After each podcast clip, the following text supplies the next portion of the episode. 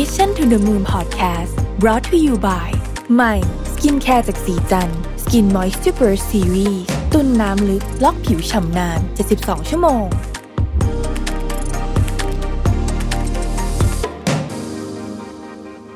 สวัสดีครับ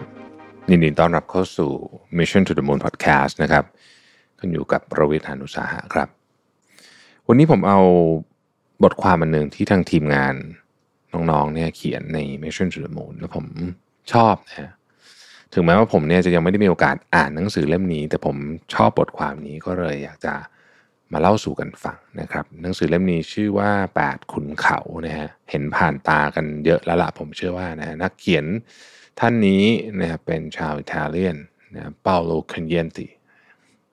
อาจจะออกเสียงยากนิดหนึ่งนะฮะ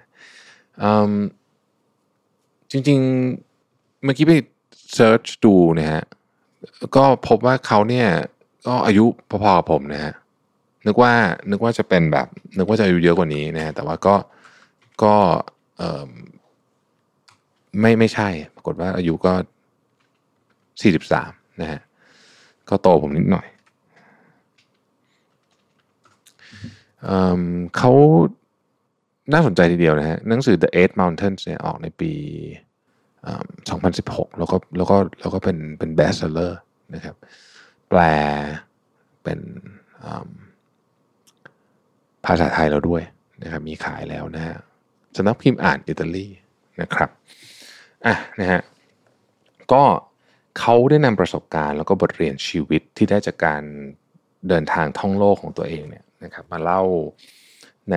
รูปแบบของเรื่องเล่าผ่านหนังสือนะครับชื่อว่าแปดขุนเขาเนี่ยที่ทำให้เราได้ค้นพบกับเส้นทางชีวิตที่แตกต่างทว่ามีความงดงามในแบบของตัวเองนะครับหนังสือเนี่ยพูดถึงบทสนทนาระหว่างชายชราชาวเนปาลที่คุยกับปิเอโร กัวสตีนะครับเป็นการพูดถึง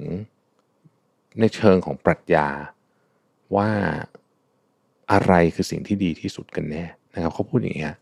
เราเล่าขานกันมาว่ามีขุนเขาสูงยิ่งอยู่ใจกลางโลกชื่อเขาพระสุเมนรอบเขาพระสุเมนเนี่ยมีแปดขุนเขาและแปดมหาสมุทรโลกเป็นเช่นนี้ในความเชื่อของเราแล้วเราก็พูดกันว่าใครได้เรียนรู้มากกว่ากันคนที่ได้ไปท่องเที่ยวทั้งแปดขุนเขาหรือคนที่ไปถึงยอดเขาพระสุเมนนะครับเป็นการโยนคำถามกลับมาให้ผู้อ่านนะฮะว่าระหว่างการที่ปีนไปถึงยอดเขาพระสุเมนเนี่ยกับการได้ออกท่องเที่ยวในแปดขุนเขาแปดมหาสมุทรเนี่ยอะไรเป็นสิ่งที่ดีที่สุดกันแน่นะฮะเปียโตรเนี่ยเป็นชาวมิลานนะฮะพ่อแม่เนี่ยเขาเป็นคนที่พ่อแม่เขานะฮะรักภูเขาแล้วก็ชอบการปีนเขามากส่วนอีกคนหนึ่งบรูโน่นะครับบรูโน่โกลเยเมนานะฮะเด็กเลี้ยงวัวที่อาศัยอยู่ในหมู่บ้านทั้งสองเนี่ยเปลี่ยนจากคนแปลกหน้ากลายมาเป็นมิตรภาพที่แน่นแฟ้นยากจะลืมเลือนการเวลาผ่านพ้นไปความฝันยิ่งใหญ่ของแต่ละคนค่อยๆแจ่มชัดขึ้นเรามาหาคำตอบกันว่าสองคนนี้จะเดินทางตามฝันไปทางทิศทางใดบรูโน่เนี่ยเป็นตัวแทนของผู้ที่ไปถึงยอดเขาพระสุเมนนะครับผู้ไม่เคยจากขุนเขาบ้านเกิดยึดมั่นว่าจะอยู่ที่นั่นตลอดชีวิตเป็นคนภูเขาที่ใช้ชีวิตอยู่กับการซ่อมบ้านรีดนมวัวทำชีสขายเลี้ยงสัตว์นานาชนิดและมีความคิดที่ว่าอยู่กับสัตว์ก็มีเรื่องใหม่ๆให้เรียนรู้เสมอเขาปฏิเสธคำชวนของปิเอโตรที่มาชวนเขาเข้าเมืองหรือว่าเดินทางไปยังขุนเขาลูกอื่นที่เขาไม่เคยไปมาก่อนถึงแม้ว่าในชีวิตของบรูโน่จะมีเพียงขุนเขาบ้านเกิดแต่ที่แห่งนั้นก็เป็นทุกอย่างสำหรับเขาเขาพอใจและภูมิใจที่ได้อยู่กับมันมันเป็นสถานที่ที่ทำให้เขาเก็บเกี่ยวประสบการณ์และทำให้เขาเติบโตเปียโตรคือสัญลักษณ์ของผู้ที่ท่องเที่ยวไปทั้งแปดขุนเขาเริ่มทำตามฝันด้วยการออกเดินทางไปขุนเขาต่างๆรอบโลกเพื่อต้องการเห็นยอดเขาสวยๆในที่ไกลๆและอีกเหตุผลหนึ่งคือเขารู้ว่าในชีวิตเขาไม่มีภูเขาลูกไหนที่เหมือนกับภูเขาลูกที่เคยเดินกับพ่อแม่ในตอนเด็กพ่อได้จากเขาไปแล้วภูเขาที่ผูกพันลูกนั้นไม่มีอีกแล้วเพื่อเก็บซ่อนความทรงจำที่ทั้งเจ็บปวดและงดงาม ว้ในส่วนลึกของหัวใจด้วยเหตุนี้เขาจึงออกเดินทางไปยังขุนเขารอบโลกในขณะเดียวกันเขายังเห็นมุมมองของบรูโน่ที่มีต่ออุปสรรคชีวิตที่ถูกหลอกจากการทำธุรกิจและถูกบอกเลิกจากคนรักทำให้เขาเข้าใจว่าการเดินทางในชีวิตของแต่ละคนนั้นไม่มีถูกผิดชีวิตคือการเลือกในสิ่งที่เราต้องการทำในสิ่งที่ชีวิตสอนให้ทำและเข้าใจมันอย่างถ่องแท้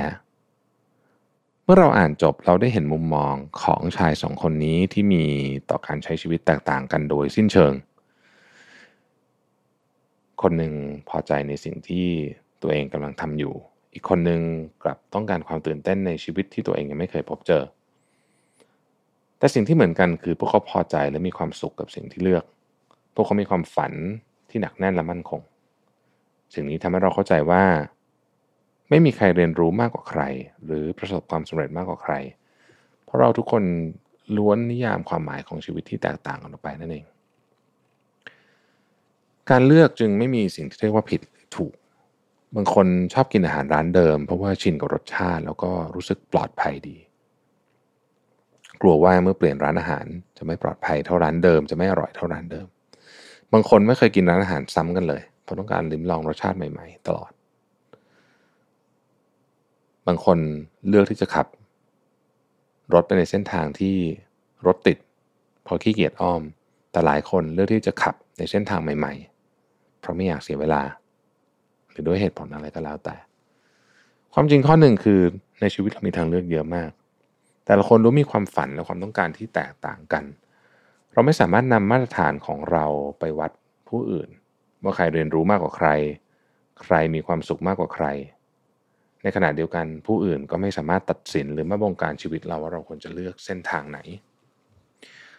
เราจะมีอิสระในชีวิตก็ต่อเมื่อเราเลือกโดยการเลือกนั้นต้องมาจากความต้องการของเราจริงๆเหมือนในตัวละครที่ร้อยผ่านหนังสือเล่มนี้เนี่ยเราต้องมีความหนักแน่นในความคิดของตัวเองได้ยิน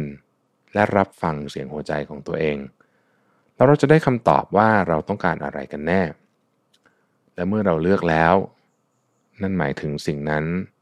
ดีสำหรับเราจริงๆต่อจากนั้นทำให้มันดีอย่างที่เราต้องการให้มันเป็นเมื่อเราทำมันให้ดี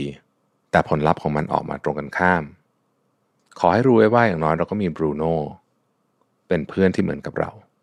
บรูโน่กล่าวไว้ว่าคนเราต้องทำสิ่งที่ชีวิตสอนให้ทำตอนอายุน้อยๆอาจจะยังเลือกที่จะเปลี่ยนเส้นทางเดินได้แต่เมื่อถึงจุดหนึ่งควรหยุดและบอกกับตัวเองว่าเอาล่ะสิ่งนี้เราทำได้สิ่งนี้เราทำไม่ได้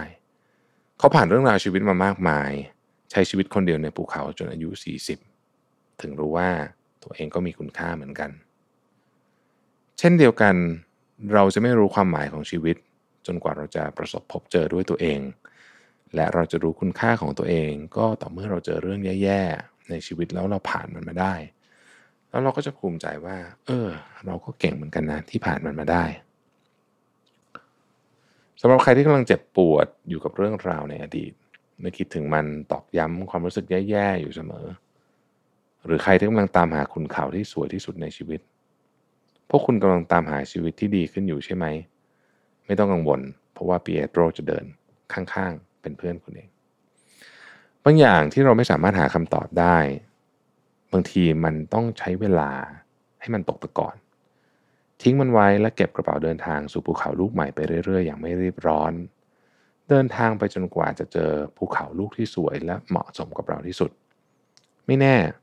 สักวันเราจะพบว่าบทเรียนที่เราได้จากการเดินทางไปยังภูเขาลูกต่างๆนั้นอาจจะเป็นคำตอบเดียวกับที่เราตามหามาตลอดก็ได้ไม่ว่าจะเลือกทางเดินไหนขอให้คุณเลือกด้วยตัวเองไม่ต้องกลัวว่าจะแตกต่างจากคนอื่นเพราะไม่ว่าอย่างไรบรูโน่หรือเปเรโตรก็จะอยู่เป็นเพื่อนคุณและไม่ทิ้งคุณไปอย่างแน่นอนขอบคุณที่ติดตาม Mission to the Moon นะครับแล้วเราพบกันใหม่วันพรุ่งนี้สวัสดีครับ Mission to the Moon Podcast Presented by สีจัน Skin Moisture Burst Series ตุ่นน้ำลึกล็อกผิวชำนานเจ็ดสิบสองชั่วโมง